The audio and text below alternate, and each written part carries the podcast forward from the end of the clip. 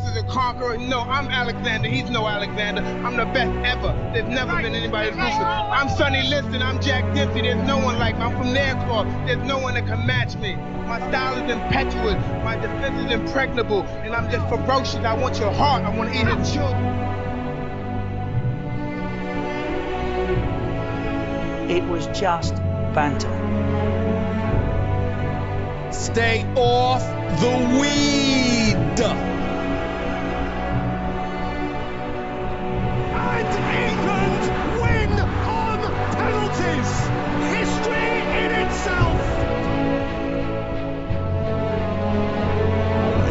It's a great city. I think they got the best organization in NBA, but they do have some big old wins. I'm here with the winner, Derek Lewis. Derek, why don't you take your pants off? Balls are foggy. I understand. Corner take it quickly, Origi. Yes, rematch. No one is in the fucking reserves. Listen, I ain't gonna forget about this by the time we get motorway. Something. Hello and welcome to episode 185 of the Spitballing Podcast. I'm Luke Byron, today joined by Tom Kennett, Jack Harper, and Alex Jones. Full house, second week in a row, so we are well and truly in business, and we do have a lot to get into. We have the FA Cup semi-finals, news of the week as per transfer gossip, which we could rename to Chelsea gossip. Actually, looking down. Um, we've got a bit on some dominating performances and what is next for Watford. Once again, we're paying attention to the little guys. Have to maybe set the precedent looking at where Arsenal are in the table so we can carry on talking about them next year. But we'll go from there. How is everyone doing on this sunny Monday? Not bad at all. We've kind of patted Watford on the head there, haven't we? Yeah, Sun, we've sunned them. yeah. I, I was going to make a joke. You saying saying about the little guys, and obviously it's a giant killing weekend, but that would obviously be taking a dig at my own team. So Hey, there was no even use giant killing this weekend. It was a return to prominence for the big boys. But take we'll that. get into that. We've got an animal centered news of the week, so we'll get into that and just uh, Am I going to get upset? Am I going to get upset with some of these? um well it's it's the humans that are on the receiving end for the most part, so okay, I'm all for that. I'm all for that. yeah, probably same. not. I know Alex took uh, umbrage. Is that the is that the phrase? When we spoke about Yeah, no. darts previously, I actually was going to send a topic in that I saw being debated on ESPN of all places, saying, "Is it time to start mentioning the uh, competitive eaters alongside the athletes of the world in the feats that they're accomplishing?" See, like, that guy is like that guy's maintained his like hot dog record for for however many years in a row, and he keeps breaking his own records. It's impressive. You've got to give them that. Well, it's getting ahead of it, but one of the bits of news of the week is they're saying that competitive hot dog eaters are they say they're nearing the limit of human performance in that they are peaking now, and there's just never going to be able to get any better than what's being done at the moment. It was almost like that with Usain Bolt, though. It's almost like he would showboat at the end of his race. I like that we're mentioning them in the same. field. yeah. I think I think you have to. I mean, he was getting. My theory was he would showboat at the end of his races, so he didn't set too good a record, so we could still beat it. Do you see what I mean? We need you- some. If you could have some like peds to start like dissolving the food in your stomach, so you can keep going, because it is mental. Like some of these blokes, if the hot dog eating contest goes out, they could have a career elsewhere. The way they take them sausages down is a joke. I've seen the speed they do it as well, and it's like usually you think, oh, but they probably enjoy that, but there is no way that they can enjoy No. eating that much because they don't even taste it. It's just it's like an inhalation. It's like on cartoons when you have like a piranha or um, like a locust, where it just like soars through it in about a split second, and like Yeah. that with the with the things just like um Shaq with the cheer um not Shaq uh what was his name TK Charles Barkley. Charles Barkley with the churros. There we go. Into news of the week we go though. Cops raid Melbourne party during lockdown after guests put in a 20 meal order with KFC, which alerted officials. That's one way to blow your cover. How much? A 20 meal order when Oh, everyone's man. supposed to be in lockdown. Imagine the police if raiding Byron's been like, you must have ordered for a party here. How do they know? How do they know that he wasn't doing an eating challenge? How do they know? They're like they know it wouldn't be you. It's hard work convincing you to do anything, let alone 20 KFCs. You'd be having a fit. Alex, we need you to eat 20 KFCs in a wetsuit. This is an expensive wetsuit. I won't be doing it. I hope you're not expecting me to have gravy with that. What if I get it down the wetsuit? Uh, worm found in tonsil of Japanese woman with sore throat. Ugh. That's, that's Mm, the that's- freak that's out grim. so much. It's like the myth where well, it's, it's not a myth because it happens where flies lay eggs in someone's eye. I've seen that before. And then they hatch inside the person's eye. Lovely. Oh. Um, a pub landlord has put an electric fence in front of his bar to encourage customers to keep social distancing. This is in Cornwall. They've got it really bad down there as well. Because Well, he, he essentially said that he's going to be out of business if he has to close again. So this is his way of making sure he doesn't get shut down by people being too close together. Although I'm not friendly. sure that's going to be funneling people through the door. Clever guy. Although I'd probably be more inclined to go there if I knew I was going to have my space in electric fence. Although it might just mean everyone's grouped to the other side of the electric fence. Some of them like country kids that uh, get a thrill out of pinching an electric fence. So it could go the other way, depending on what your crowd is. Burger King trying out burgers from cows that fart less to help curb methane emissions. I like how there's a measurement for that. Yep. That's a tough there's gig like- if you've got that job, isn't it? Yeah. It's just a guy sat in a field counting how many times cows fart. Nah, it's too many times. Well, I You can remember um, like a fact that always stayed with me saying that if you gave a cow a fizzy drink, like they wouldn't be able to, to burp, so they explode if you give if you give that to them. Like, like feeding rice to a pigeon.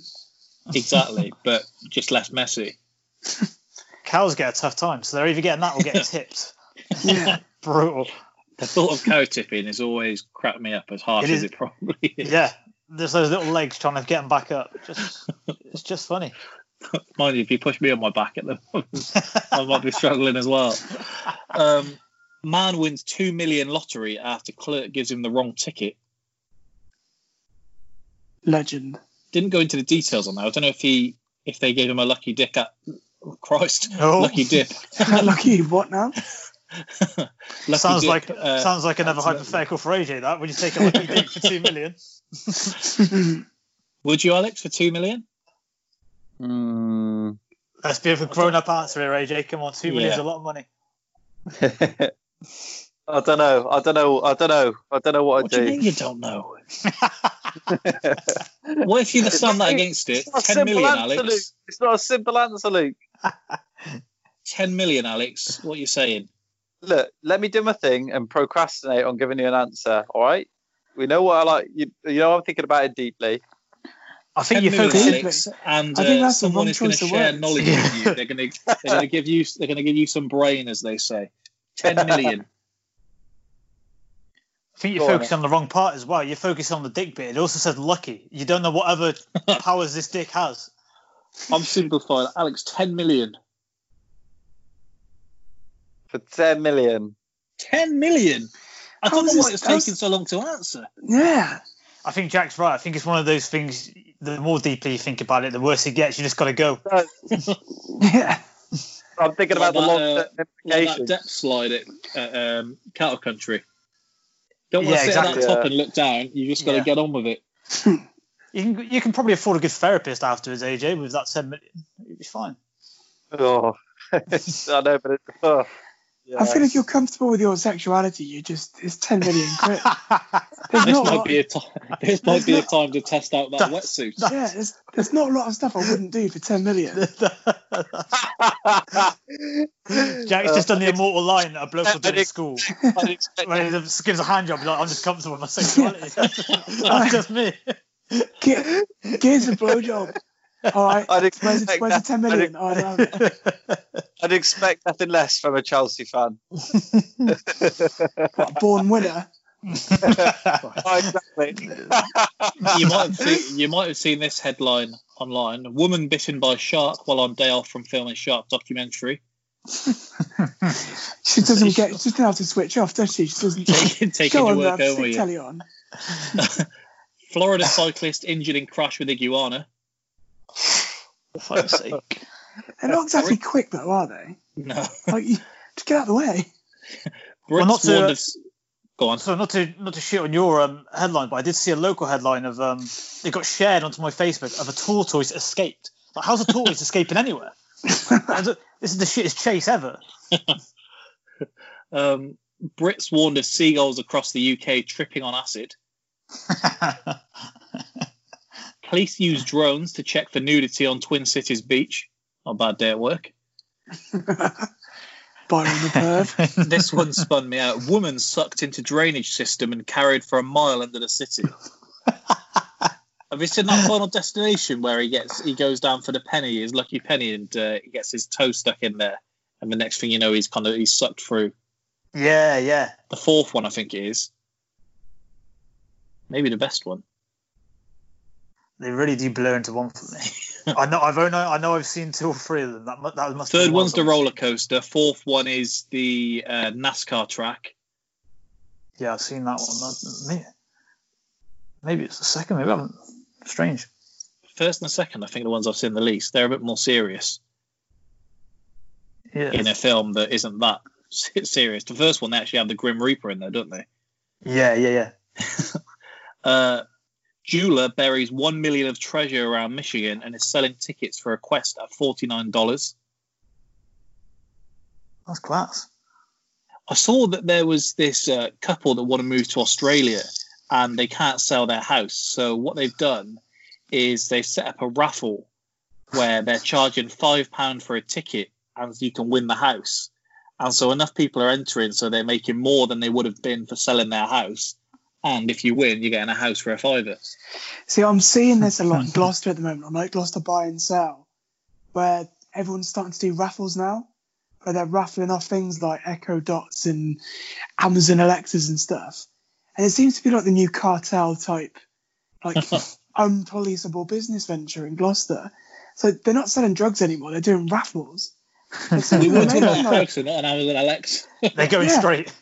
Yeah, literally. and it's like people selling five pound tickets, like a, like 60, 70 people have entered into this raffle, and they get like a 70 pound prize. I think, you know what? I'm in the wrong job here. People are going to be putting like kids and organs on their necks, and they just Yeah. well, so- A bit of someone just take this off. market raffle stuff. we just this kid's doing my head in. Someone take him. Let's go. When you say you're in the wrong job, Jack, because you've been in a lot of the wrong jobs. I've never known someone to go through jobs, so I quite like it. you know, Alex, when- um, actually, Alex would be a good competitor for you. You know when you're in the pub and there's always someone that can get you something for 40 quid. So it's like car radio, oh, I'll get you for 40 quid. So, oh, do you want a raffle ticket? You could win an organ, 40 quid. it's going to be the new thing. What else have we got here? Teenagers are dressing up as mask wearing grandmas to try to score alcohol. Oh, I saw that. Though. Please scream inside your heart, Japanese amusement park tells thrill seekers. It's like a day in the life inside of an Arsenal fan, that really. Repentant Nigerian bandits offered cows for AK 47s. Do they fart? Because there's a market for the Who non knows? farty ones. This is a potential business venture. Uh, Uzbekistan is offering $3,000 to anyone that gets the coronavirus during a visit to their country. Why? Maybe they're trying to prove a point. Like money back if you're unhappy, and then they just bank on nobody being happy. and then finally, it was competitive hot dog eaters nearing the limit of human performance. So there's your roundup of the week. A special one. Yeah. Yep. One for the cows. We had worms, iguanas, cows, seagulls, A dick for two million. bandits, hot dogs. That's about it. Oh, we had chickens, I guess, with the KFC headline. AJ pushing his sexual boundaries. yeah. If What we get ask for? straight into the FA Cup semi-finals, then What a week it was. we should mention Arsenal beating Liverpool on Wednesday. We we shouldn't forget that at all. But to then go on and beat Manchester City 2 0, fourth FA Cup final in seven years, wrecked Man City's hopes of uh, winning another treble, unfortunate for them. Aubameyang double, one either half. Pep's side looking on as Mikel Arteta. His prodigy, as I think Keown said the same line about 80,000 times. The master versus the apprentice. Yeah, we needed some more of that, didn't we? Yeah, it's like always the Wasn't being made of- enough of. Yeah, all Twitter was just flooded with Darth Vader and Obi Wan Kenobi like gifts. I was like, yeah, we get it. We, we understand. It was very Keown and on commentary is just a vile, vile combo. Either one of them is bad. Them two together is like next level. Yeah. Keown making a boxing analogy and saying it's like uh, they've been on the ropes and knocked the opponent out twice. and McManaman saying, uh, you know, to win trophies, uh, and you got to get knocked out of some semi-finals. You got to lose some semi-finals. So we have that as well. And Pep's apparent semi-final curse, which I've never heard of before. You're going to say it's not a bad jinx to have. But if we kind of go through the game, I mean, 17 minutes in, Arsenal have been peppered for the most part. Aubameyang gets played through, misses what is should be a golden chance for him, where he just should place it either side of the keeper, and he smashed it at him. About two minutes after, Arsenal are playing it out at the back, giving me a heart attack. and then 18 passes later, it's in it's in the back of the net. And at that point, I know I was being uh, very cynical. Did any of you think Arsenal po- possibly gonna one keep a clean sheet or two even hold on to it to a half time? No, I didn't see it coming whatsoever. And it was even so much case my mate had macarons win like 500 quid. And he, all he needed was an Arsenal win. And I was literally telling him through the whole game, just put like 100 quid on City to win. Because it's just, it's not going to happen. They are not going to win. And yeah, it was it was rough. I mean, City had their chances. First chance of the game, I think David Silva missed uh, the ball when it was played across the front of the area. Tierney got it clear. Then Sterling had it in at the start of the second half, played across in what should have been just a tap in into the corner. He hit it wide. He had a howler of a game. Sterling, dreadful. I think they gave him three out of ten on ESPN. It was not good. So yeah, that Arteta made five changes, brought Aubameyang back in, Ainsley Maitland-Niles at left back. My guy, I've been singing his praises. And once again, someone else fails the Maitland-Niles test. Traore's had it happen to him this season. It's now happened to Mahrez. It's happened to Zaha. Mane is lucky actually that Maitland-Niles didn't play on Wednesday. it would have been a clean sheet. He really has got some big pockets there. He has huge. If you and keep then he got past him. He got past him once, and Tierney was there, so we were all good. De Bruyne did just about all he could, but he seemed like the only one who was willing to uh, really try anything particularly creative. You had Jesus dropping back to the halfway line at times, and Jack coined the phrase uh, "low block," I think it was last week. and Arsenal did that perfectly. That that first goal is one of the goals of the season, and I won't hear otherwise. Especially a, a football purist like Jack should agree with me there. it's not quite Ramires in the Camp Nou, but it's close. This was more for the purist, I think. That passing, passing around the area. Alex, would you agree? One of the goals of the season. Uh, I yeah, I'd say one of the goals of the season, but I mean, I wouldn't talk up the like. I wouldn't put it in the same bracket as uh, a lot of the top memorable goals. Go on then. What? Give us some memorable goals of the season. You, they're so memorable, you've obviously got them on the tip of your memorable tongue. goals of the season. Okay. Um, well, if if you want me to come across as not being biased, then uh, your previous one with um, Wilshere, the well worked one. I said goals of the season. Goal, what goals for this season? I just This said it season. was. I said that it was one of the goals of the season. No, what you said was maybe not one of the more memorable ones, and you've not yet given me a uh, memorable one. No, no, no. I said it was one of the goals of the season initially, but then I'm not going to talk it up as like an absolute amazing one of like all like all the seasons or anything like that. I'm not going to talk about that much. It was memorable, but not on like a remit like if we're talking about Ramires. we're- Don't use Ramires. Please don't we say Ramires. Don't help Uh, us. if we're, talk- Uh, if we're talking yeah. about if we're talking about if we're talking about We're 19 minutes in. Alex has had a howler of an episode. I'll, tell- I'll tell you what. I'll tell you what. Put it like this. I just love that we can all agree that Ramires's goal It- is one of the it- best of all time. if, if, if we, we can put it like this, we can put Ramires's goal at championship level. That goal that Arsenal scored is more like League One, League Two, and then the proper goals are Premier League. That's what I'm talking. about. I'm still waiting for you to name a better goal this season. Um,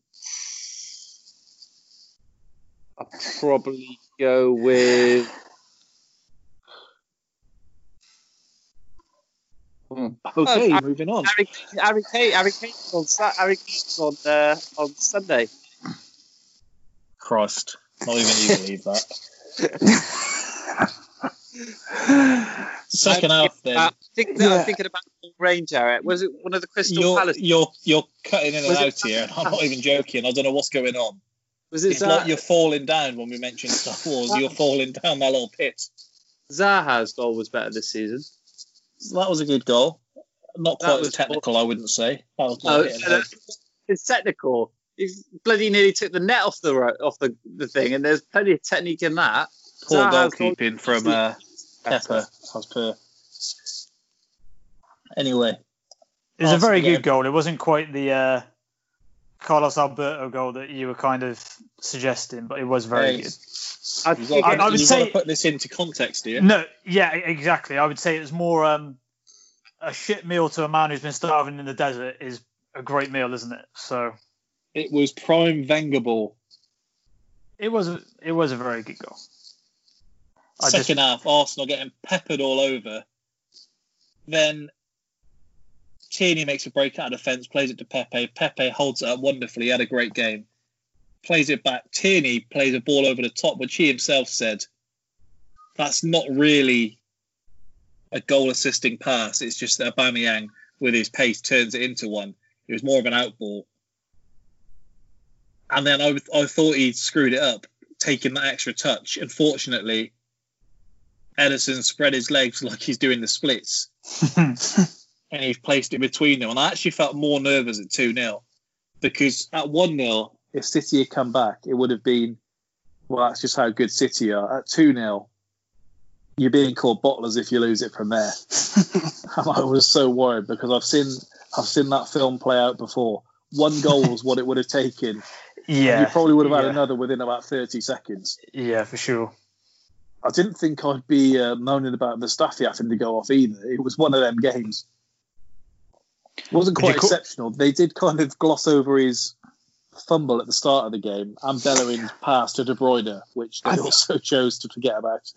I think if you're going to play that deep, players like Mustafi and Luiz do look a lot more comfortable because they've got so much cover and support, one in Yeah. front of them. They're not facing so many balls in behind because they're already so deep anyway. That's the thing. They were making out like it was the first time we played three at the back. We played three three at the backs from about February onwards. The the difference is Yeah. that there was so there was no space for Luiz to make a mistake. He had a very Yeah. good game. I'm not going to pretend otherwise, but No, he did. I'm not going into a game against Villa on Wednesday filling myself with any hope that suddenly we've got Beckenbauer. Because No, 'cause you're not- you're not gonna play very much still have you? David Luiz. You're not going to play that compact against Villa, are you? You're going to come out. no, exactly. The annoying thing is that the next time there is a mistake, we we know that they are capable of doing better. So it, that's why Yeah. it's more irritating. Yeah. I think though, if you, as an Arsenal fan, would you take them playing like that against every team and winning The- the- more games? What the the issue was that with Emery, he tried playing what I've seen referred to as sufferball on TV. Like Conte Um, style. the, the difference is Emery was playing it against Watford, a team that averaged about a shot a game. They had nearly 20 shots against us at the Emirates. Yeah.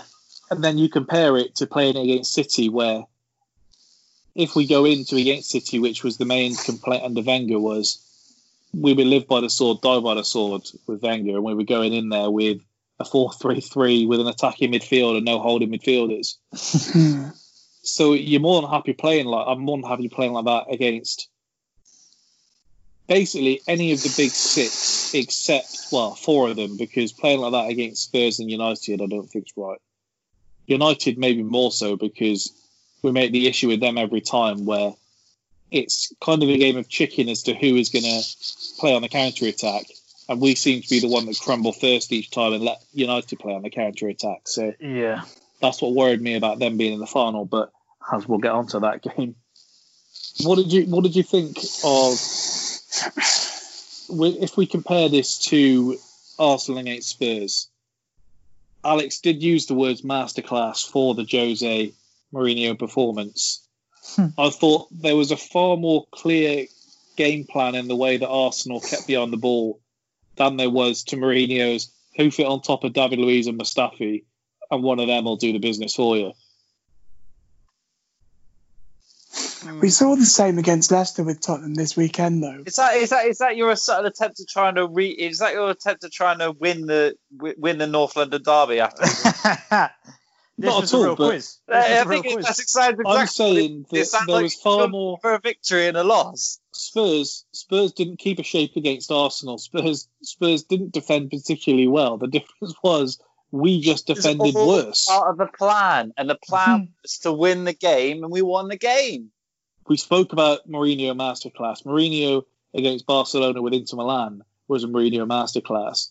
Arteta against Pep here was an Arteta masterclass. Arteta uh, against Klopp in the week wasn't an Arteta I don't think- masterclass. There was a lot more luck I don't think involved there. the word. I don't think you can use the word masterclass and Arteta together yet because he's hardly Why? been around that long. Wow. In so you, I think it's gonna. He had a good game, and we'll see what his masterclass looks like in years. Well, I mean, he's just think he's, that- he's he's just leveled. He's just leveled the amount of cup finals that Pochettino's been been to in his career. So mm, I think one of them's a bit more significant than the FA Cup final, but okay.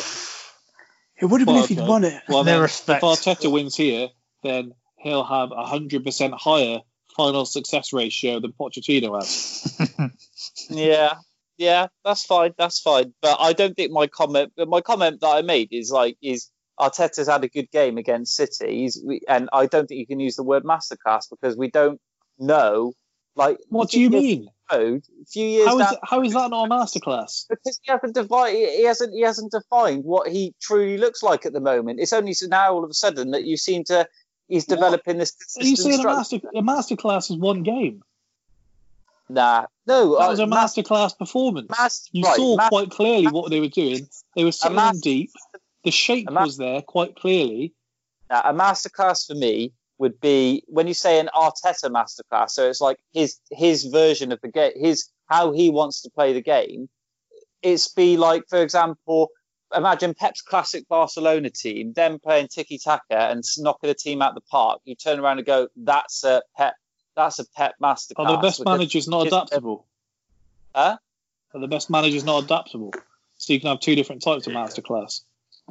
Mm, Yeah, I think what he's saying, isn't he, is he's basically we don't know what Arteta's brand of football is. Yeah. So I if it think does you can turn out clearly see Arteta's brand of football from. Look at the first half against Leicester, and it's an entirely different style of play.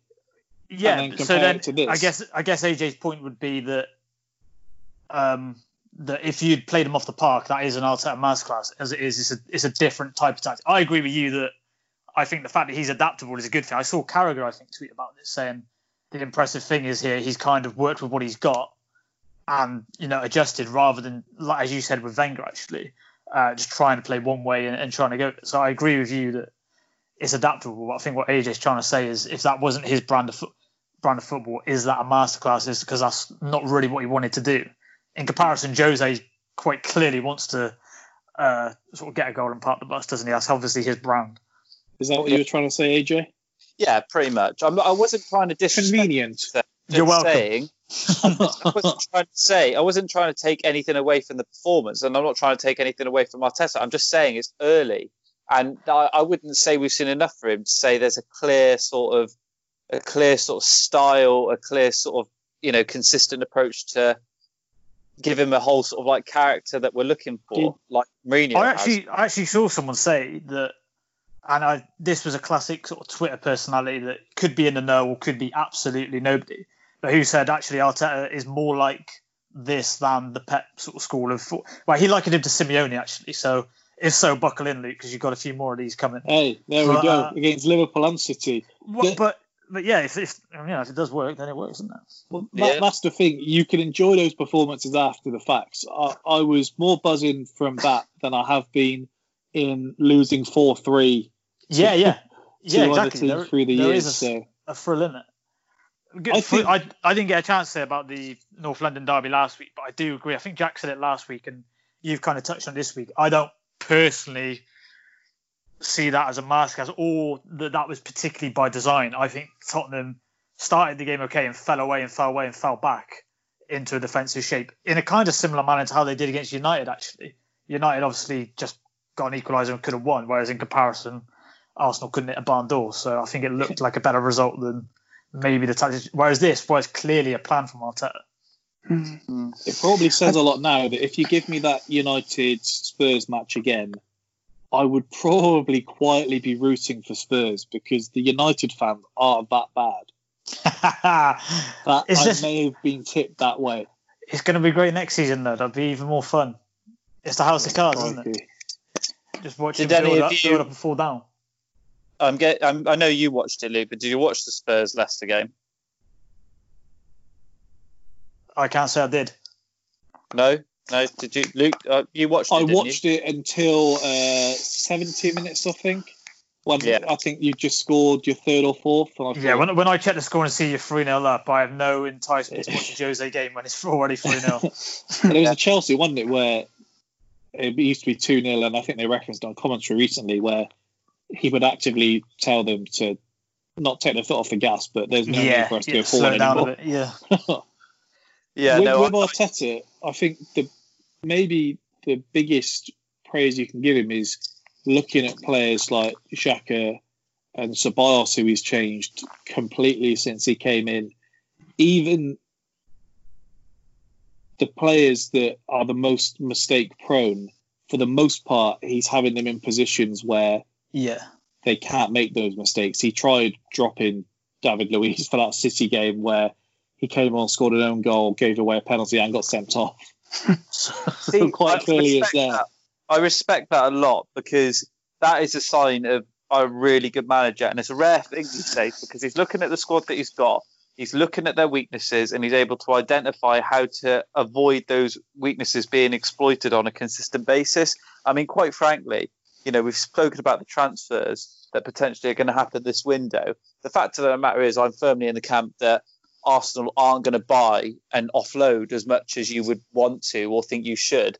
So I think him starting to make this squad look a little bit more useful in the state that it already is is a really, really good, a really positive sign. Like, in all honesty, I'm, I'll admit I'm a little bit jealous because it was, a, it was, it was a lot. I mean, obviously we beat Leicester at the weekend, but I'd be, I think that was just now and again with the squad that we've got, we can put in performances like that. Whereas the feel of the match at the weekend for Arsenal had the much more of a feel of a uh, of a performance that has been built on learning.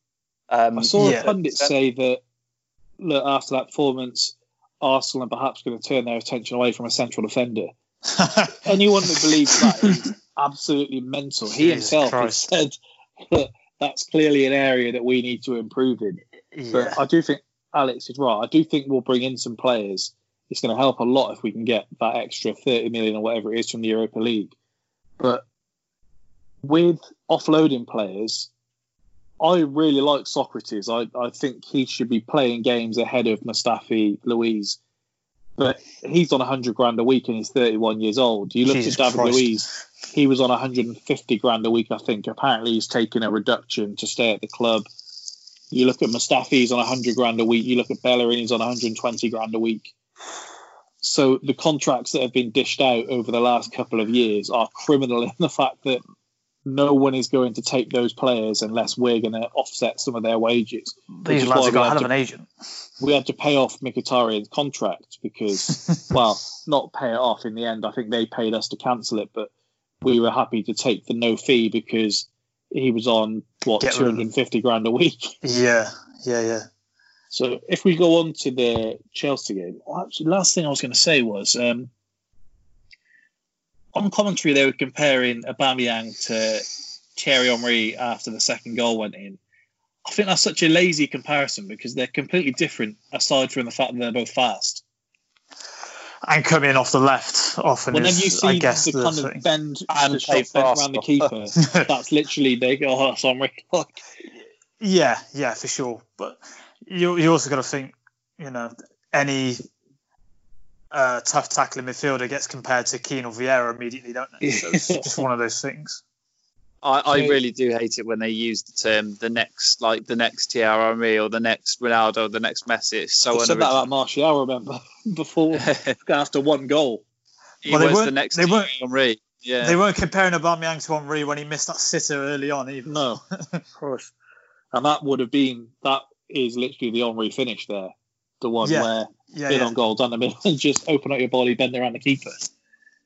On to the Chelsea game then. So, Jack, what was your feeling before the game? Well, the fact that we've played them, this will be the third time this season that we've played them.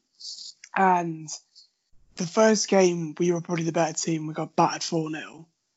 The second game, it was kind of like a Carabao Cup. So you, you look at that on the face of it and wasn't the right team. And apart from like a wonder free kick from Rashford, again, very even game. And then the other game was riddled with VAR decisions, which did, did, did not go our way, citing the Harry McCain, uh, Harry McCain, Harry Kane stamp on uh, Batshuayi's balls that Sonid got sent off for the week before, and an offside goal by like a toenail's width. I just But Jack's not thought- still bitter about that though. Yeah. Having just beat them in an Yeah, FA Cup semi, one- he's absolutely fine with it. One, I thought we were due one, but two, Man United just seem to be our kryptonite this season. Doesn't matter how well or badly we play against them, we always seem to get tonked. And If uh, being due one was a real thing, that might explain the Arsenal Liverpool result. If that's That how could- football's going to start working. yeah, exactly. but before I wasn't confident whatsoever. Um, and then as the game started, obviously, I think Frank just got it spot on. But at the same time, Would you call it a But- masterclass? I wouldn't say it's a masterclass. I'd just say his tactics. He out his, his tactics were better than Solskjaer's. Would you Don't- call Solskjaer a disaster class? I would probably have to say so because they've been Yeah, playing. definitely. I would be saying like fair, th- fairly recently. I know they've been playing the, like the lower league teams, but they've looked more like a Lower league more- teams. Well, they, well, you The know what height of lo- disrespect. yeah, lower down the league teams. But and they've been going on Twitter, and there's a lot more vocalism between the Man United fans, and you think, well, they're actually playing decent football. They're scoring a decent amount of goals. They make it. They're blowing teams away. More than Liverpool, don't forget, Yeah, apparently That so. front three can open up anyone, don't forget. Yeah, in the Europa but then after playing a 4-3-3, and it's been doing pretty well for them up until like a 96 minute equaliser against Southampton, you would have thought there would be one of the cases where they're playing well. Let's stick to our guns and see what Chelsea do. Obviously, we went to a five at the back, um, wing back kind of tactics, and our tactics were just spot on. We didn't give them the chance to play, and they didn't play um, Pogba in midfield either, and you could tell because they were completely overrun, and Chelsea just bossed it. I think Chelsea's game plan were was block out the midfield and let's see what they can do with the defenders at the back passing out. And for Mount, One of the commentators said that maybe Frank saw Arteta's formation the day before. Like he went to sleep last on Saturday night, going, you know what, that five, that five two three or whatever it is, could work. You know, It's Yeah. make me laugh how they think it. football works. Yeah, Rip up the game plan, lads. I had a bit of a thought last night. Did you see the game? We're going to do that.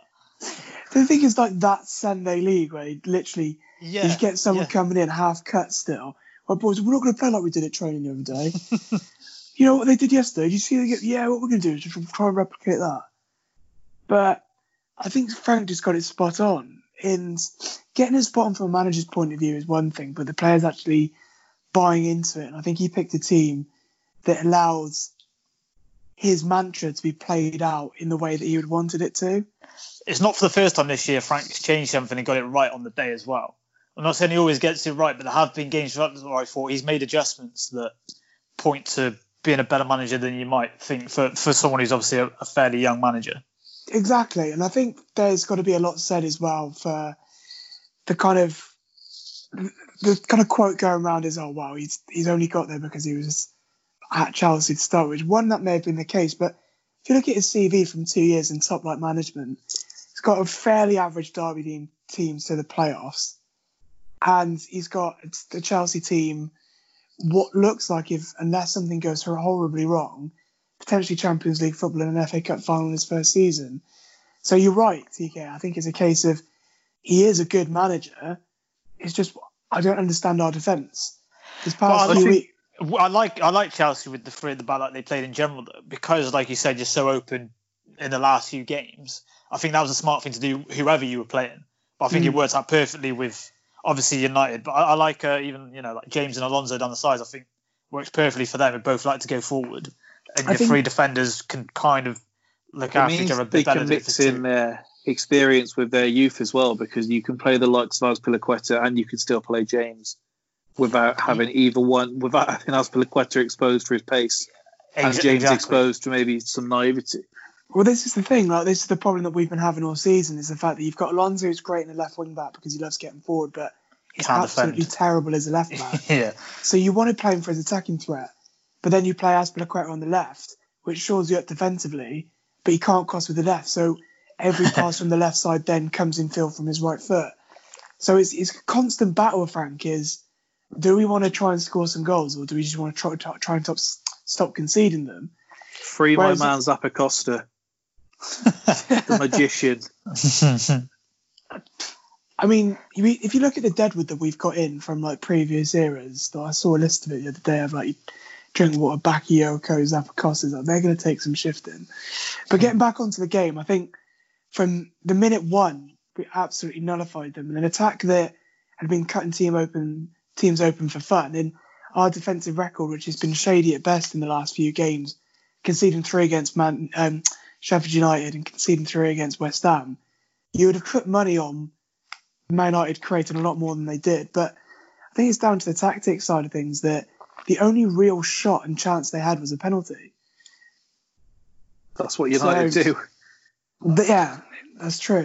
Do you In think United have contrast- had more more penalties um, in the last year? I think it was than Arsenal have had in the last six years. Well, that that was the twentieth penalty they've had this season. Yeah, that's it. They've and Arsenal have had seventeen in the last six years. It's insane. It's absolutely insanity. But again, I think Frank did what Frank really did well was focus on their weak points, which is Maguire ball at feet, which doesn't bode well for England particularly.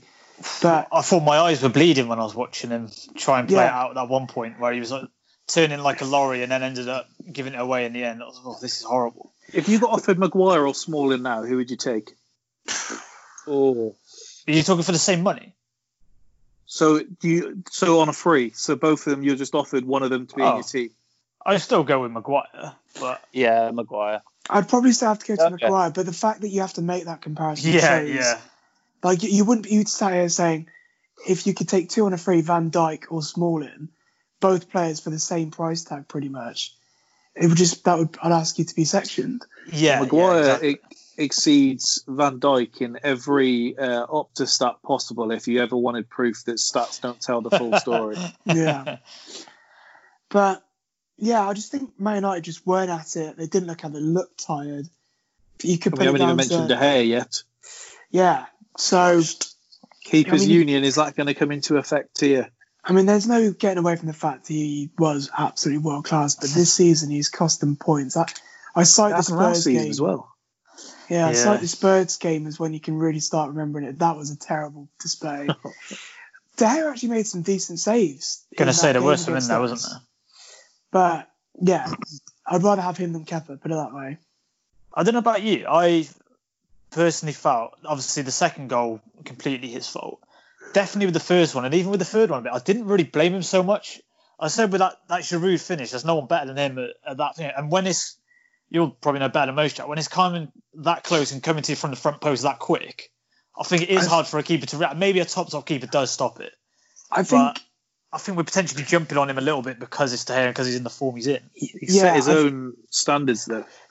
I think Yeah. the I think the Giroud goal, it's. But I didn't think, oh, that's a keeper mistake straight away. But when he No. makes a sec, when he makes a second mistake, you start looking at it. Yeah, that's it, isn't it? You, So you're right. You kind of highlight gets highlight because of the later mistake. I would, as a keeper, like a little flick. like if, if Alisson didn't make that save, I don't think I'd be crucifying it. No, Exactly. But if exactly. Alisson You was don't going think it's an 'cause it- horrendous ordeal and then makes a howler in the second one, I might be looking at it a bit closer. It Yeah. didn't fly in either. It kind of it spun slowly over the line. in Yeah, end, it's a so bad it look Did look it a lot like that, worse. Yeah. I think it's it the looks fact like that then it's soft and you should be having. It looked like he had like a Mm. soft hand. I think it's the fact that he got a touch to it in the first place, where some keepers wouldn't even get a touch to it. Yeah. Maybe yeah. may gave the illusion that, oh well, he got a bit there. He might as well have saved it all, kind of thing. Yeah. The second goal, obviously, Howler. I think- just I, I, I think. Yeah, exactly. I think the second goal is testament to the fact of what Frank's gameplay was, which was let them have it at the back because they can't pass it out from the back and just try and pounce on the mistakes with uh, your mounts and uh, things like that, and hopefully you can bring other players in. The ball comes in, I'm thinking, well, okay, get Sighter on early on, fair enough, hit the target, get your confidence up.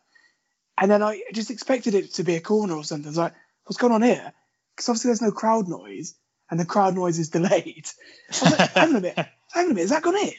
What? I love So- it when the player celebrates like it's not a keeper howler as well. Yeah, hmm. like he just hit it top bit. exactly. I love. I love that. the fact that he's hit it from like 30 yards, don't get away from the fact that the keeper should have saved it.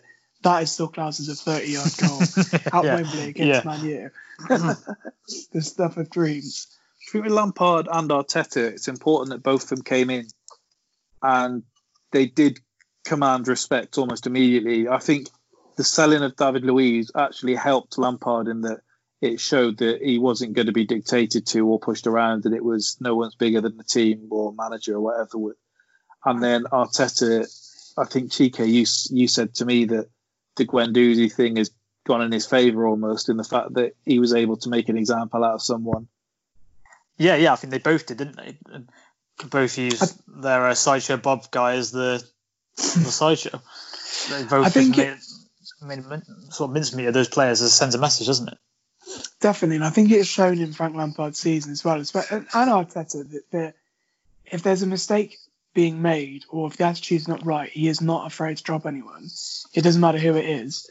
And then it's like our defence. The, the one thing that I'd criticise Frank on this season is Christensen, Rudiger, Zouma, Azpilicueta, they weren't bad defenders last season. Mhm. So I don't understand why they suddenly have become bad defenders. Yeah. Like I know they're not maybe not getting as much protection because the way Frank plays is completely different to Sarri, where it's not as regimented. It's not you're here, you'll stay here until you score. It's kind of a bit more free flowing. But I think that all comes with having Alonso at left back as well, in the sense that if you're going to be playing with Alonso at left back, you know he's going to bomb forward, but you also know he's not going to get back. So you're playing a four four at the back, which actually becomes a three. So there's always space. They're on about a sacking Sarri already. I'm not surprised, to be fair. Like, you go try and tell him Ronaldo that you have to stay in one position and one position alone. That's it. They've essentially said it's it's they've got to pick between either Ronaldo or Sarri because they aren't gonna they aren't gonna be there together. And wait till you get this, lads. They're only six points ahead in the league. I mean, I mean how are they getting by? The thing is, for Juventus, that is a big deal because Yeah, the fact yeah. that everything else is so poor. They lost, obviously, didn't they lose their cup final on penalties as well to Napoli? Yeah, to Napoli. Yeah. So, To Gattuso. What a which guy. In, in Napoli were having like an absolute horror season as well, where they were went on strike. So, hmm. I wouldn't say it's all like gumdrops and candy from over there. Did you see Sa- them when they Sarri's went done on his best to fuck it up. Well, put it this way: like if you're six points clear and you've got Ronaldo, who's by far one of the best in the world and definitely the best in the league, you should be way further ahead than Yeah. that. Yeah, Did, did you see why they went on strike with Napoli? Apparently, when like a team is in trouble in Italy, it's quite like a customary thing in that they essentially do like a lock-in where yeah, they, go on like a camp, camp, don't they? and they wanted the players to be away from like with no contact with their wife and kids for like three weeks, I think it was. Yeah. and then they just refused, and that was when all hell broke loose. And like you have to do, they chose the players over the manager. They essentially said to the players, like, you know, we could put this on Ancelotti if, uh, if you'll come back and start playing. Yeah. But yeah, go, going back to the Chelsea night game, very, very pleased with that. And I, the way that I phrased it to my dad, who's a Chelsea fan, was there's no one I'd rather beat in the final than Arsenal, but there's also no one that I'd rather lose to less than Arsenal in the final. so it's kind of like Man City. If you played Man City, you're kind of thinking, if you win, you win. If you don't, it was expected. Whereas playing Arsenal, we cannot lose that game. There's we a lot of actually things cannot here. lose that game. Frank doesn't like a cup final for a start. Uh, Giroud loves Wembley, which is an issue. Why doesn't Frank love a cup start cup final? Has he ever won one? Hasn't he been in three now and lost all of them? Oh, you mean as a manager? Yeah. Oh, as a player, obviously, he did like that. Didn't mind him. Yeah, I was going to say like Frank Lampard in like a cup final. I'm trying to Oh, I'm trying so to place the ones that he's been into as a manager. The Super He took- Cup, Super the Cup. playoff final, and was there another? I'm sure I'm thinking of another. What have Derby got into? Maybe it's just the two. I think it's hmm. yeah, it's, it's one's a playoff final with an average Derby team. Were you in the One's Community Shield? no. No. We, lo- we lost No. to City on pens. Oh yeah. Over two So- then still.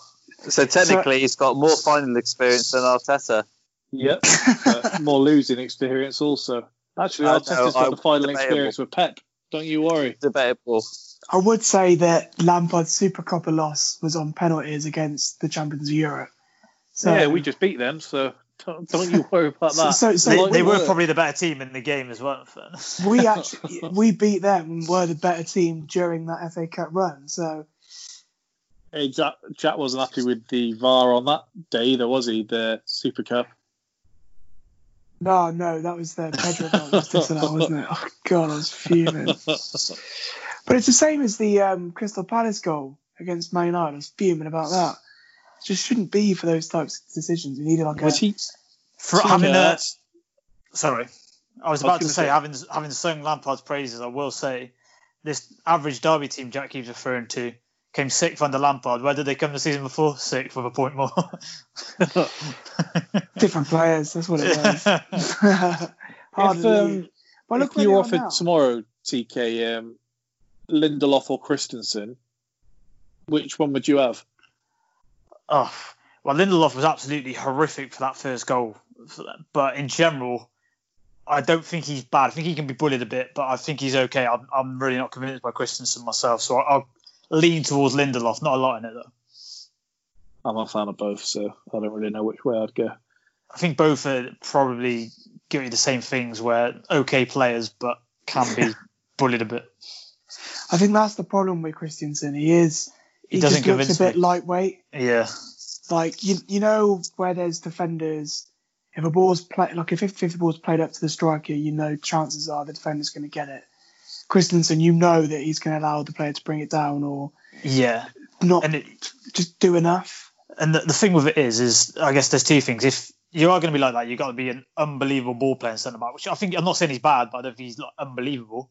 Hmm. And you've got to have obviously the right guy next to you. And for all people will say, sort of like the Ferdinand Vidic comparison, it's not like Ferdinand was someone who could be bullied either. He was a big enough lad who could put it Yeah. about a bit. Just wasn't a complete psychopath like Vidic next to him. saw United fans at the end of the game yesterday saying, "Well, this is the difference between us. The FA Cup semi doesn't really make a difference to our season. That's not the biggest game of our season."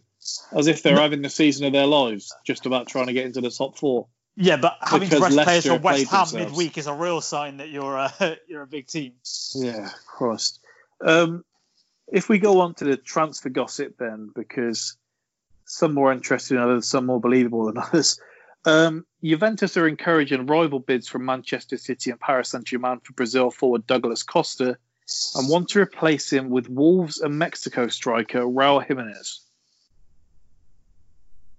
Sure, they do. That's a weird one to drum up there. I'm a fan of Jimenez though. Yeah, I just didn't think he'd be the guy they're bringing in at Juve. As a replacement for Douglas Costa, it's an odd one as well, doesn't it? It's not exactly Yeah, uh, like for like, is it? But, I suggest they're keeping Ronaldo shipped out on the wing if I, if there's any truth to it. I do Those think he'd be a great leading suck. man for someone though. I actually do. I think having watched him, I just Yeah, I think he's strangely almost underrated. But isn't he? He's like 29, isn't he? yeah, he's 29. So- So, is Douglas Costa. Not Wonder huge, yeah, kid. but not huge value, is there? If someone does go for No. Wonder Kid. What's he going to do in a couple of years? Uh, manager Jose Mourinho said Tottenham Hotspur striker and England captain Harry Kane would not be so special playing for another team when asked about the player's future. Wow. I thought that was quite an odd thing to come out and say. I mean, I think he's right, but I think that's an odd thing to say about your own player. I, well, I don't think he is necessarily right. I mean, he's right. If he goes to somewhere like Real Madrid or Barcelona, which obviously isn't going to happen, if he goes to somewhere like United, I wouldn't say so. It was the question he was asked was he was said, look, Harry Kane spoke on his Instagram earlier in the year and said that although he signed this deal, if there's no sign of progression at Tottenham, then he would have to look elsewhere. And so I think for a start they baited him in there and got his back up as if Harry Kane Yeah. insulted him. And then he said, Well, Harry Kane, he's been here since he's a young lad, and so he's special to Tottenham and with what he does, the injuries he's had, he maybe wouldn't be so special elsewhere. But he said it in that Jose kind of way where you think there's maybe a bit more to this. Yeah, I, I just get think his that's, problem, though. His injury proneness is a problem. I just think that's an odd message to send if you're saying to your player, you're the best in the world in your position, but if you go somewhere else, you might be a bit average. It's a strange thing to say to someone. Uh, former Arsenal boss Unai Emery is set to take charge of Spanish club Villarreal. You see, Cazorla got out of there straight away. I don't, I don't think it was because of that, but Well, he did the I same think- with Arsenal when uh, Emery came in. He left straight away as well. yeah, but hasn't he gone to uh, join Xavi in Saudi? They haven't confirmed it yet because he's been linked with uh, coming here as a player coach. But yeah, it does look like he is going to Saudi. He Yeah. apparently thinks he has two to three more years of first team football left before he uh, calls it a day. Well, if you can look what he's done in La Liga this year, there's plenty of sign. He does have plenty left in the tank. Yeah, yeah. Ki- Kind of a shame if he did go to Saudi. Really. He'd be a decent um, option for us. I, I'm not sure the Premier League is the place he needs to be with No, no. How brittle he is. Um, Chelsea's 31 year old Brazilian midfielder Willian, who's been linked with Tottenham, Arsenal, and Man United, has revealed he is playing a waiting game over a new contract at Stamford Bridge, having requested a three year deal and been offered two. How do you think that ends, Jack? Honestly, after the start of lockdown, I'd rather just sign him so no one else can. Like, it, I'd, I'm actually, he's turning my uh, opinion round on him. It shows how fickle football fans are. But you you play well and you've got a place in the team. He's been our best player since we've came back, pretty much. He's had a hand in pretty much everything we've done well. He's playing, funny enough, like a player that's after a new deal. um, the problem is, is this isn't this isn't the Willian that we get all the time, um, which is why it's so frustrating. We're not frustrated because he's a bad player.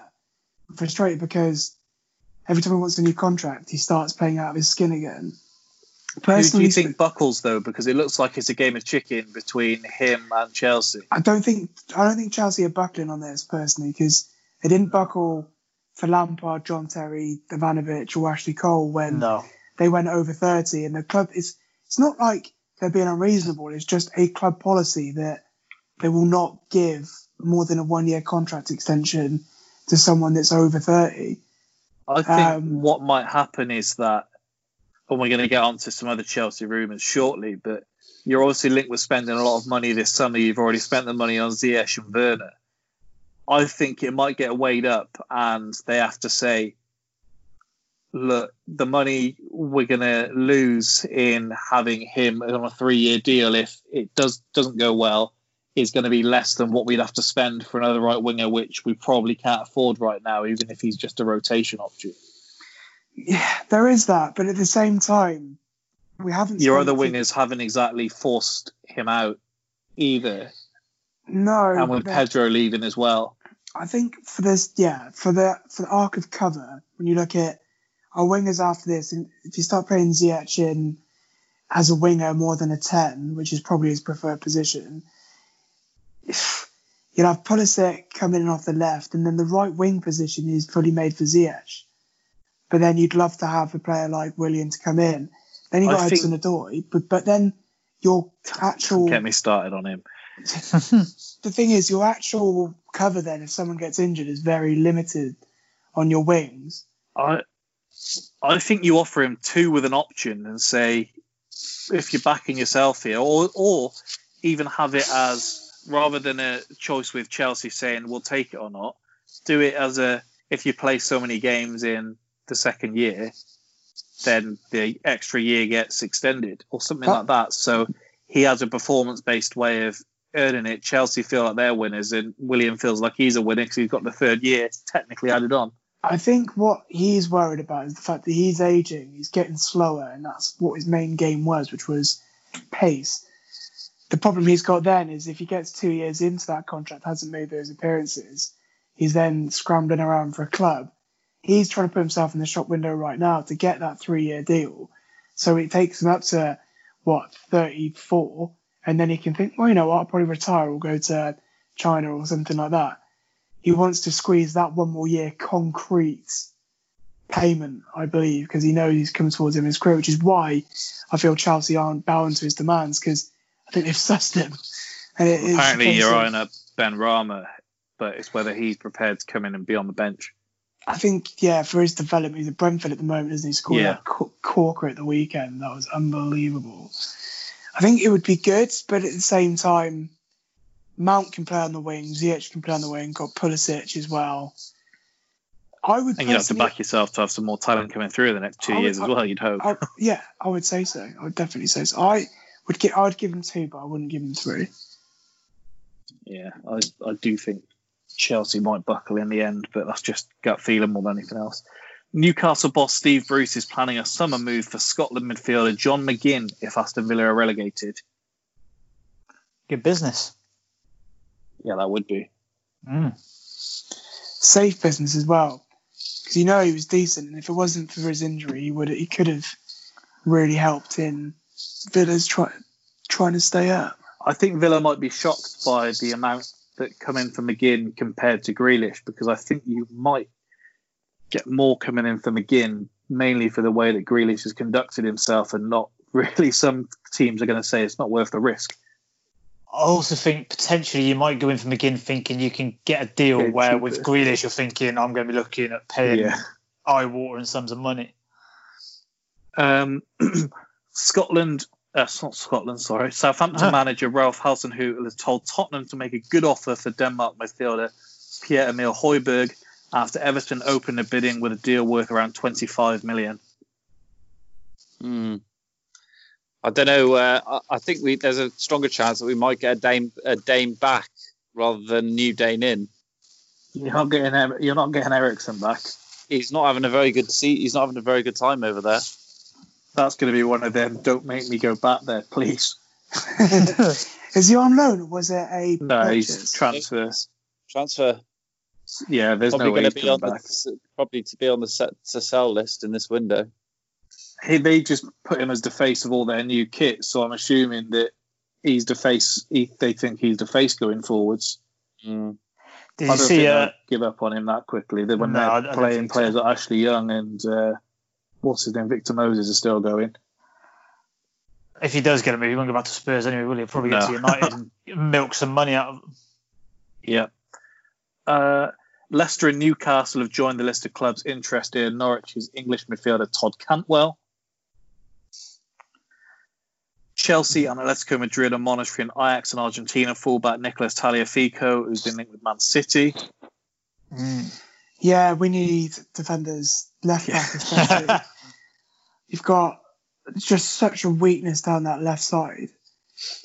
It's just a Uh, nightmare. It's been the undoing for pretty much the whole season, but then I don't want to go and spend 60 mil on Chilwell. No. Barcelona coach Quique Setien admits he's unsure whether he'll still be in charge for next month's second leg of their Champions League last 16 against Napoli. Apparently, they're looking at getting um, Patrick Kluivert in or Laurent Blanc. Really? And Xavi has a clause in his contract now saying that they'll be they'll waive the compensation if he is offered the Barcelona job, but it seems on- he he's been told, look, at some point you're getting this, so he's not rushing into it. What I'm going to say, because by the sound of it, it sounds like he's already turned it down twice. Yeah, He turned it down to take the caretaker role to the end of the season, and he's turned it down to take it this summer as well. yeah. So a little bit of a strange one. Um, Chelsea are weighing up whether to target a centre back in the transfer window, with Germany's Antonio Rudiger and Denmark's Andreas Christensen yet to be offered new deals. There you go. Like I said, it's Chelsea gossip here. And then finally, Chelsea are edging closer to an 80 million deal for Kai Havertz after the club and player have reportedly agreed personal terms. It's gaining traction, isn't it? That's It's so horrible. it's literally a FIFA summer, of like as in FIFA football on, on the Xbox, where you've just had enough of some players and you think, fuck it, I'm going to use the old uh, financial takeover button. Well, you kind of it. took it as just everyone being linked with Chelsea, and then the guys that are, are trusted, like David Ornstein, Fabrizio Romano, when they start talking about it, you're like, oh, no. Yeah, so Yeah, for fuck's then- sake. It's all over Sky Sports as well. You know, like Sky Sports News, and you kind of know weird when to they have get a drawn hold of out one with Chelsea because usually we've seen they're pretty much in how much do you want sound, and it's done very quickly, like the Timo Werner one. I think the problem that we've got, if we start doing that, we need to seem to be seen as difficult to deal with. Because if we come across as a club Yeah. that's signed the dotted line and as, oh, all right, here's the price, I'm not paying it, well, they put it up and up and up. Whereas you look at Spurs, for example, if you know you're going to deal with Spurs, you know that if you want to get that deal over the line, you do want to sell, then you're going to have to meet Le- Levy's demands. Whereas before it was almost name your price with Chelsea. I think the Kai Havertz thing as well has come at such a fantastic time for Chelsea because everyone is suffering because of COVID at the moment. Whereas we've just had two windows without spending any money, and the money's just dropped from the Hazard deal and the Morata deal, which is now the Hazard deal alone's 160 mil because he won obviously the La Liga, so we get an extra 20 or 25 million. They did quid. say in Ornstein's column, and uh, Romano said it as well, that uh, Chelsea are going to get rid of some players this summer, which may not be too popular with uh, people in and around the club. So they are obviously going to fund it somehow. And Yeah. I think you're going to see probably some prospects like some of the centre backs that we mentioned, Jorginho perhaps. I'm not too again. I'm.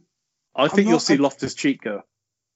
I don't think we'll see Loftus Cheek go because he was one of our main features in that midfield when we played um, under Sarri when he broke I through. I think like- it's going to be one of them where Lampard likes him, but the offer comes in and it's one of them. Like I don't think Arteta wants to sell Maitland Niles, but it's going to be one of them. Or if the money comes in, they're going to look at who they can bring in instead and say, maybe it's we're not too happy, but it's not the worst exchange to make. And I think that might happen with maybe not Loftus Cheek, but it's I think to be I think Jorginho will be the one to go for it as a make weight, um, personally, because he came in. He isn't Lampard's player. He doesn't play the type of football Lampard wants to play, but he does control midfield, so you can see what he Weirdly, brings. you're going to get more money probably for Loftus Cheek though than you are for Jorginho, purely for the fact he's English. Someone like Everton will give you bucket loads for Loftus Cheek. That is true. And No, everyone he- still thinks he's 18. Yeah. So be like, I'll keep throwing money. at you." Yeah, sure, go on. I think as well, you're bringing in players, especially in Kai Havertz, that are so similar but younger and better That's the problem. You're going to have so many sort of. Uh, so how many chefs do you kind of need?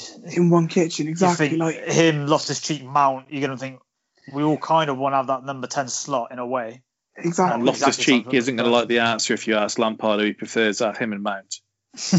yeah, It's one I of think- them. If you have to save one of them from a burning building, Frank, who do you have to do? and he'll actually give an answer where he should be politically correct and say, oh, I would uh, neither. I would say both. I think as well the the benefit that Mount has over anyone else is the fact that he can play left wing. You can put him on the wings, you can put him in midfield, and he's good in both. And Whereas- Whereas, let's say he's been fairly reliable in terms of injury wise. Where Loftus Cheek, I know he's had some bad injuries, it's bad luck, Yeah. but they are there nonetheless. I think what Chelsea have needed is kind of like one, the Moneyball situation where let's buy stats a little bit here and not just the player we think will do well.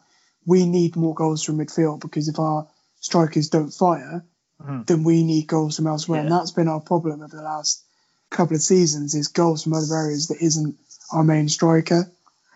On your point about Chelsea you're going to have to be smart with business, what you would think if anyone can get an auction going this year, it should be for Havertz. It should be Leverkusen should be if Chelsea are in for him, right? Everybody go. We're going to go to the highest bidder here. Well, it looks like they they were expecting that, and then nobody's doing it. So they're holding Yeah, off. because because of the situation, I guess, around you know finances with COVID and stuff. Havertz is looking around like, "Are you sure nobody else is Yeah. interested?" I think I think though, as a young player coming from abroad, you'd look at the Chelsea project and you'd say that at City you're probably going to be sitting on the bench for most of it. They've got their team sorted, but you'd have to fight your way in. United, the brand of football, has just suddenly got a bit better, but all season it hasn't been that great. Spurs would never pay you the money that you want. The kind of happy medium for money you'd be paid in projects, probably Chelsea. Yeah.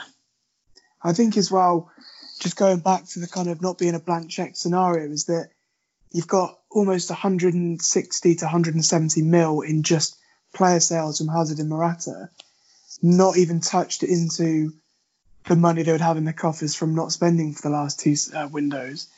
So whereas everyone's in a really bad position, Chelsea probably in the strongest position to buy. The rumor that Didn't I find funny, Abramovich's bird just get mentioned in the uh, Epstein Island files. yeah, hope not. Bloody hell. probably did. Although that conspir- like, the conspiracies that have been on the internet, you look and it's essentially like anyone that's ever disagreed with Trump, there's magically a rumor out there that they uh, have been to the island. Yeah, it always seems to get floated, doesn't it? The one rumor, I don't know, you'll probably come onto it in a minute, so I don't want to steal your thunder, but No, that was the I- last one, so you can Right. fire away. so the rumor that I find funny is the fact that the Koulibaly rumor has been going around for at least five years now, and it's always been for the same fee. Like De DeSantis, the Napoli owner, has always been, oh, something could happen for 80 million, and Yeah. it's still 80 million now. I do think City will get him this summer. yeah, I, I agree. I really hope not. Horrible. Pep has seen enough. He's seen enough. yeah. I think after five years of being quoted 80 million and he's not budged on his price, do you bite the bullet and just think, fuck it, we should have just paid 80 million a couple of seasons ago? It's mental that United went for Maguire with him out there. Where I know. Apparently they didn't even look at Koulibaly. So I don't really know what's gone on there. I think Um, cent- centre backs wise, though, who would you say is out there? Like if Arsenal right now, for example, had 80 million to go spend on a defender, who you're buying? Literally- Koulibaly literally- would be would be if the you guy, if, or yeah, if you couldn't have Koulibaly. Jose Gimenez from Atletico. He's 24, 25. hmm The, Varane's the issue you've got, one.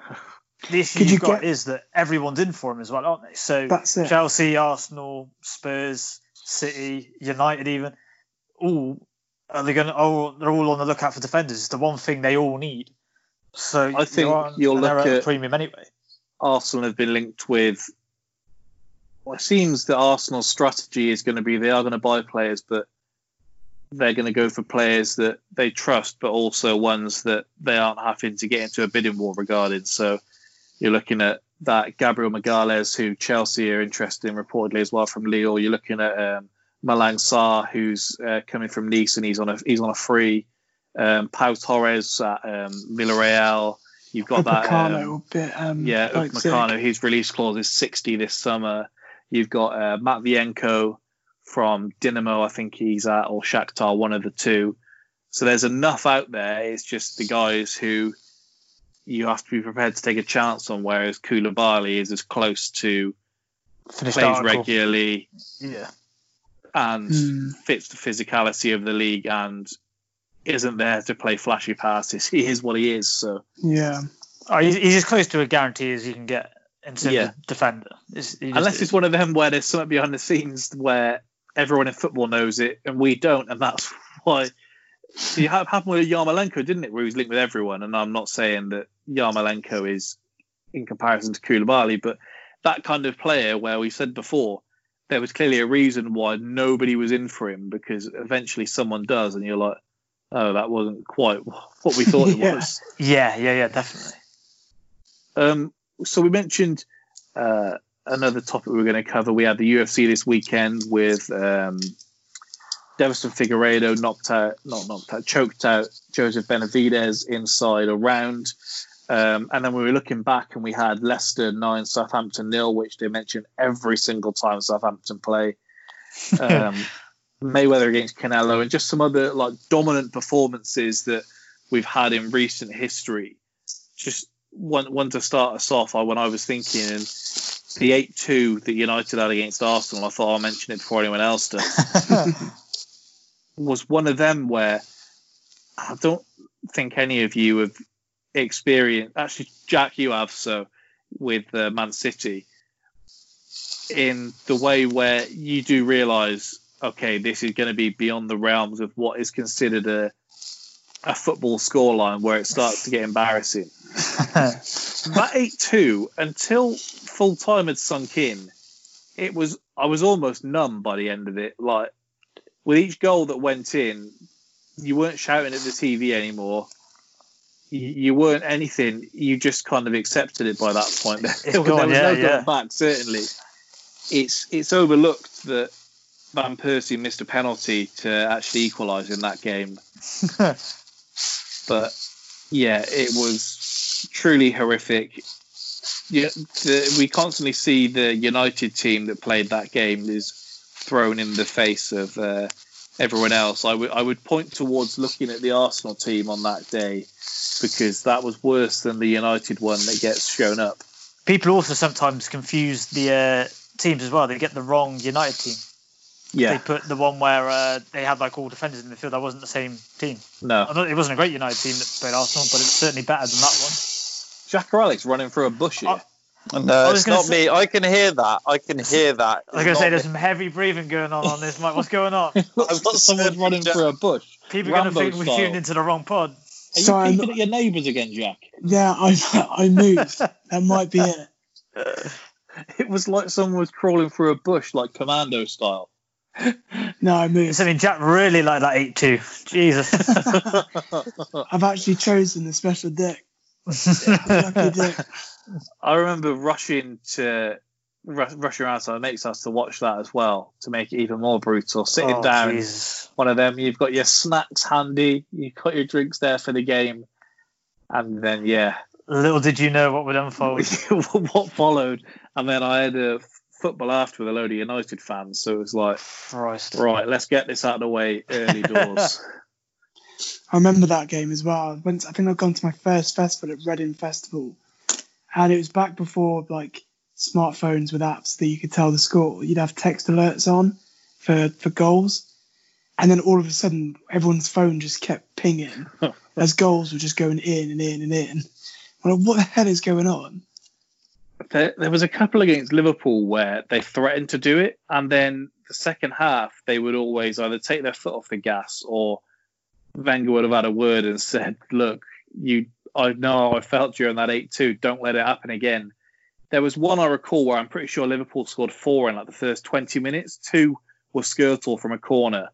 I remember Suarez had an absolute belter of a volley from a corner that was saved by the keeper or hit the post, one of the two. And then I'm pretty sure we just kept it tight in the second half and may even have pulled one back for a 4 1. So that threat was averted. I know Chelsea pummeled us the one time, what was it, like 6 0 or something like that. Yeah, six 0 I'm pretty sure I had both teams to score in my That- which actually made it even worse. That was Wenger's Um, thousandth game as well. Yeah, we were robbed by the ref sending off the wrong man there. So that could have been a very different game.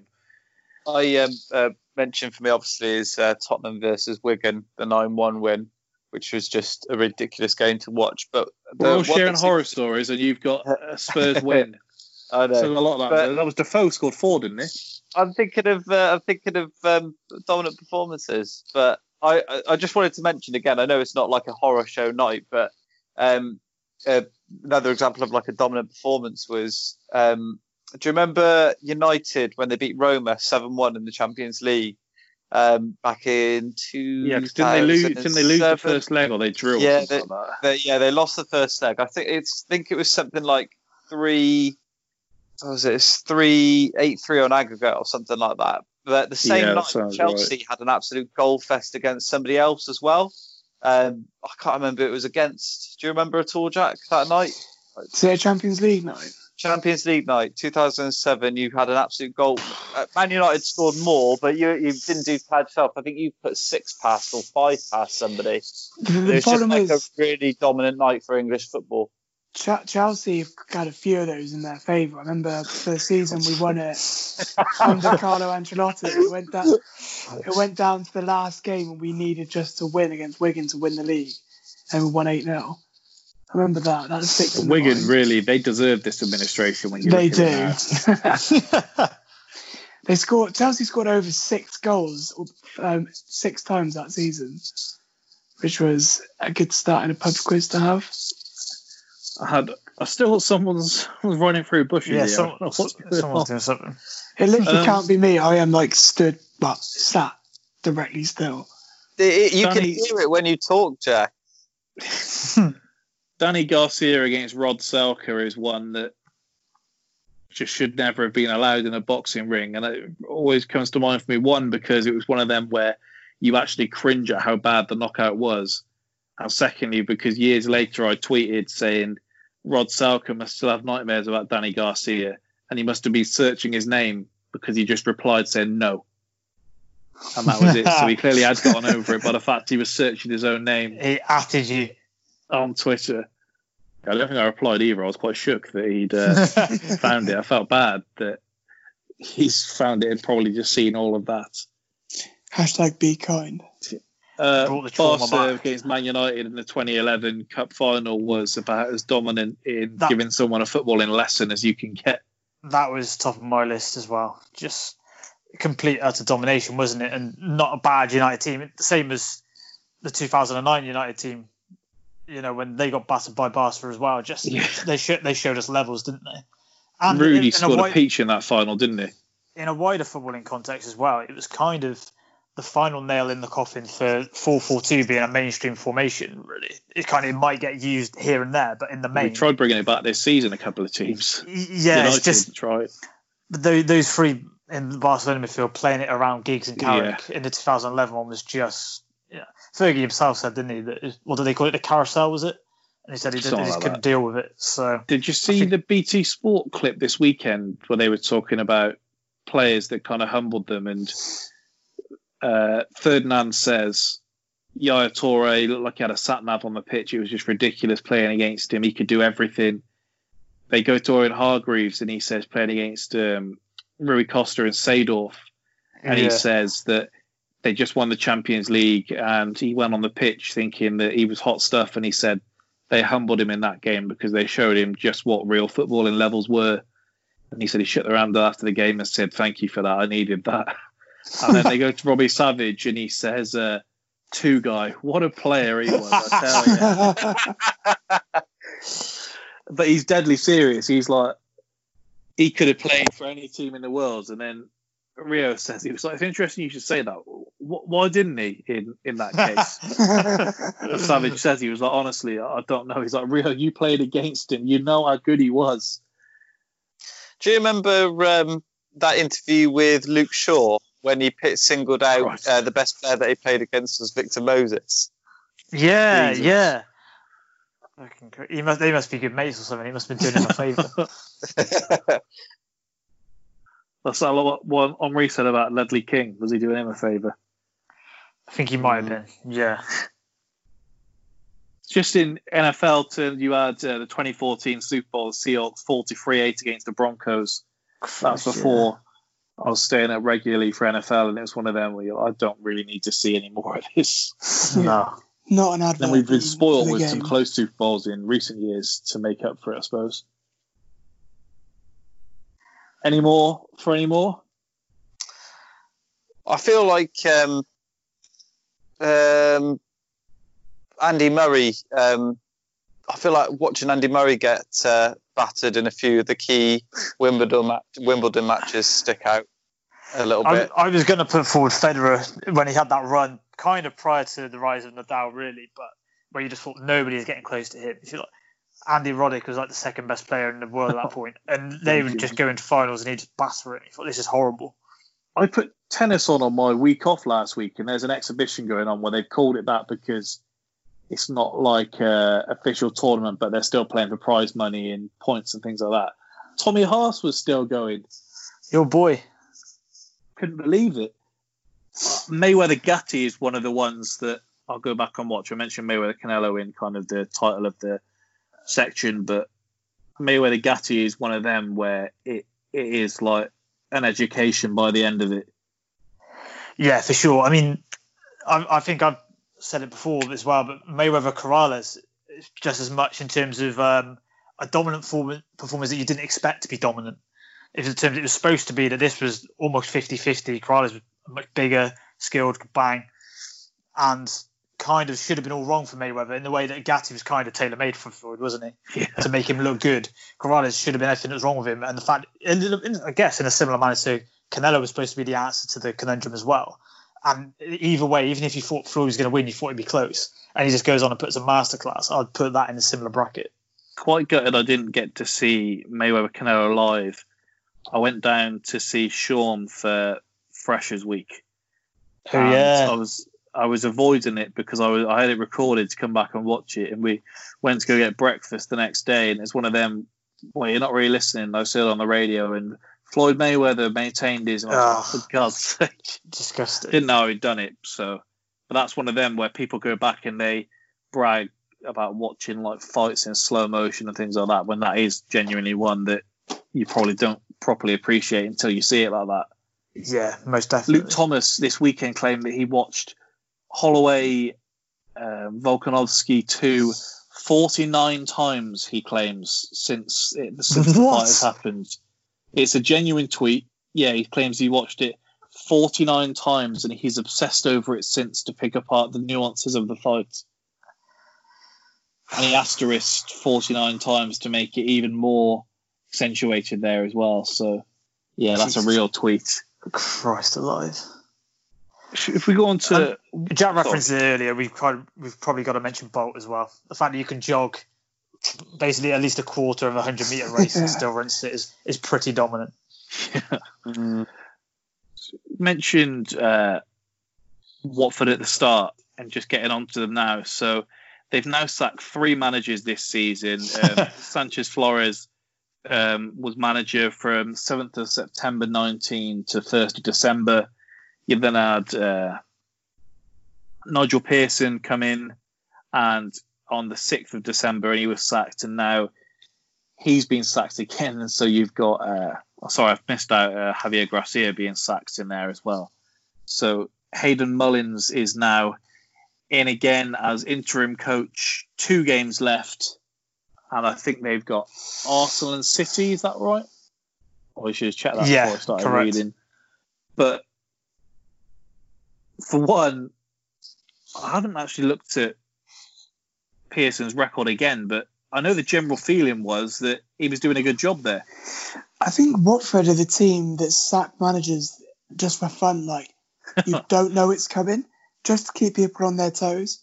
Because It says a lot that Javier Gracia has ended up being like a, a guy on Love Island who goes in the first week and you forget about him. that, shouldn't, that shouldn't be happening with football managers. I think the teams below them are bad enough to save themselves, but then at the same time, there's what three po- they're three points behind Villa, and you don't see three points in front of Villa, I should say. And if they had Nigel Pearson at the helm, you think they could probably get a result there. He knows how to win games, knows how to get points. Whereas you've got two managers now going in, needing to pretty much win at least one of those games in the form Arsenal are showing. I just don't. Aston it would be very escape. Arsenal. I mean, Tim messaged me straight after the game saying uh, there would be nothing more Arsenal than to drop points against Villa or Watford now. Yeah, that would be beating about right. Liverpool and wouldn't it? City. Yeah. so the book is favourites to replace uh, Pearson. Apparently, they're trying to get someone in before these two games. I guess they want someone tied in on the basis that they're Premier League and have them locked in for if they do go down. So the ones being discussed supposedly are Chris Hughton, who we were shocked was sacked at Brighton. To be fair, Hmm. so he's can't believe he's 61. To be fair, Yeah, I know. I was always surprised at that as well. you've also got to think that why would any manager want to go in and be at Watford other than if they're offering a decent wage and You think The even the even the ones League. who the ones who came mid-table ended up getting sacked. It kind of Yeah. became a club policy that they would get rid of it at the end of the season, regardless of where you finished. So I you- just you're never going to get any stability there. that You said about I don't know how well um, Pearson did. There was a league table doing the rounds of like since he'd been there. I think they were like 10th or 11th or something. I think they had 25 points under him. Yeah, Hmm. so- So you think Yeah, I saw United fans trying to float a table out of since Bruno Fernandes started a game. That's yeah. Marcelino um, is one who's been linked. It's quite scary that he's linked with the Watford job, not as favourite, and he was linked with the Arsenal job as well. So thank Christ we didn't get him, and I don't even know anything about him. he was the Valencia boss that led them to the Copa del Rey over Barca in 2019. Yeah, Um, yeah. I don't imagine Mazzarri is linked there. he was there before as well, wasn't he? Yeah, I don't imagine. Um, imagine if they just kept giving it to old managers. They just worked their way back. Aidy Boothroyd gets a run out. but um, Well- I, don't- imagine they'll be interested. But the Cowley brothers just became available. You'd assume Yeah. someone will go in for them very quickly. is you you follow um, the championship more than me, I'm sure, but that was deemed a shot, wasn't it? The fact that they just ensured safety and then just been sacked straight after. Very much considering they're young and have only done a good job wherever they've gone. I personally, I would say Bristol City are looking for a manager. They should probably think Bristol's a big city to have never had a Premier League club. I think that should be a perfect fit, really. Troy did the job with them off football manager, so he'll tell you it is possible. if the Cowleys need any advice, they know where to go. uh, and the final one is uh, Alan Pardew.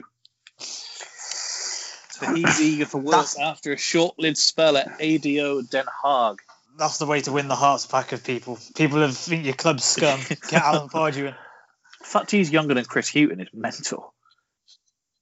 I don't see any of these managers being better suited for a relegation No. squad than Nigel Pearson. So I don't. I just don't understand this way of thinking. It's Or, or particularly progressive. Like I think Hughton's a good manager. He's not a guy you think right. Here's a long term goal. No, exactly. And the fact that Hayden Mullins is coming before us uh, interim means that you're probably not even going to get yourself a new manager bounce. No, I, we, look, we don't know anything about Hayden Mullins as a manager, but it doesn't strike me as you're going to get a new manager bounce out of it. It's, it's Well, a big risk to take. His first presser, he's come out and said uh, players need to forget about Nigel Pearson now. Not see Hayden. with, with Graham Stack as his assistant. Yes. You'd have half backed Pearson to get them up for one of those games against City or Arsenal. I, I would have I think he'd have backed him to stayed as well if they West went down. Yeah, yeah, I think he you know, could have gotten back up, couldn't he? But there you go. That's with each manager they sack, it's going to be harder to get a better one in. Although on their footing, they must think, well, we, we haven't struggled any time we've let anyone go so far. What's one more going to? What's one more going to? yeah, it's true. I think even as Jack kind of said, even if they do stay up, I think it's only been because there's been three team shitter. I don't think it's been because they've done anything. yeah, They're, they're lucky that West Ham seem to have got some decent results recently, or unlucky, I should say, because if they didn't get that kind of freak win against us, they would be well in the shit right now. Mm. it wasn't freak. You called it. Come on. To be fair, Yeah, I he did, did. call it. I, I was co- it's coining the commentator's phrase. I can see it coming a mile off. Oh, this massive upset. It won't be. You'll play a low block and you'll nick a goal and we can't score. It's been a story of the season. Well, just just before we call it a day, then, are any of you back in Watford to stay up? No. I'm going to have to say no. They're three points clear of the bottom three. With a What's game their goal with a- difference like? Uh, It is. Wor- it's 20 worse might- than everyone bar Norwich. Because Yeah. Villa have got West Ham last game, haven't they? Yeah, they That's just got to not- hope that. Not a bad game to have. the Watford, no, Watford's goal difference. There's um, it, Villas and Bournemouth are worse. Yeah, Oh, Watford are I'm seeing minus it just in the 23 and Villa and uh, Bournemouth are minus 27. I shouldn't have trusted my maths without. The But then actual- Watford have Everton and Man City, and they they can put goals past anyone. Yeah. Uh, Yeah. Not Everton, oh, Everton, Arsenal, sorry. So there we go. Um, by the time we record our podcast next week, the league will be over. So next week we will do a Premier League roundup for anything we haven't covered to date. We're also going to do who is the best Spanish player to ever play in the Premier League. So you can start your homework there on that. As I said earlier, Jack, you might need some research to defend Del Horno as your Don't pick. worry, I'll try Um, my best. Rory said that Alex is going to pick Llorente, so I'm excited. uh, what about Soldado? Hey, you Oh, be one, if you're willing to, if you're willing to say that. I think Spain might have denounced him as uh, to use their nation. So, anyway, thanks again for listening to another edition of the Spitballing Pod. Just as a quick plug, this Friday I've been asking you two each week. We're doing bridesmaids and game night this week. Jack and I saw game night with you. Which is your favourite of the two films there? I'm going to have to say game night easily. Jack, um, Alex, sorry. Game night, hundred percent, and I watched it over the weekend. In, I um, actually watched it Not a lot of respect well. for bridesmaids. Good I've film, seen, don't get me Brides- I- I've seen I've seen Bridesmaids. It's all right, but it was always going to be. It, it was one of those films that was released not too long after The Hangover and was kind of marketed as the That's- girls' that- hangover. You know, every time we've mentioned uh, bridesmaids, that comparison to the Hangover is very quickly always following it up. So we'll Yeah. talk about that on Friday, and then we just before finishing this recorded an interview with David Dobkin, the director of Wedding Crashers, the judge, uh, Eurovision. If you've if you've watched that, so we'll have that coming out next Wednesday, which is the 29th of July. So thanks again for listening. We'll be back. Goodbye.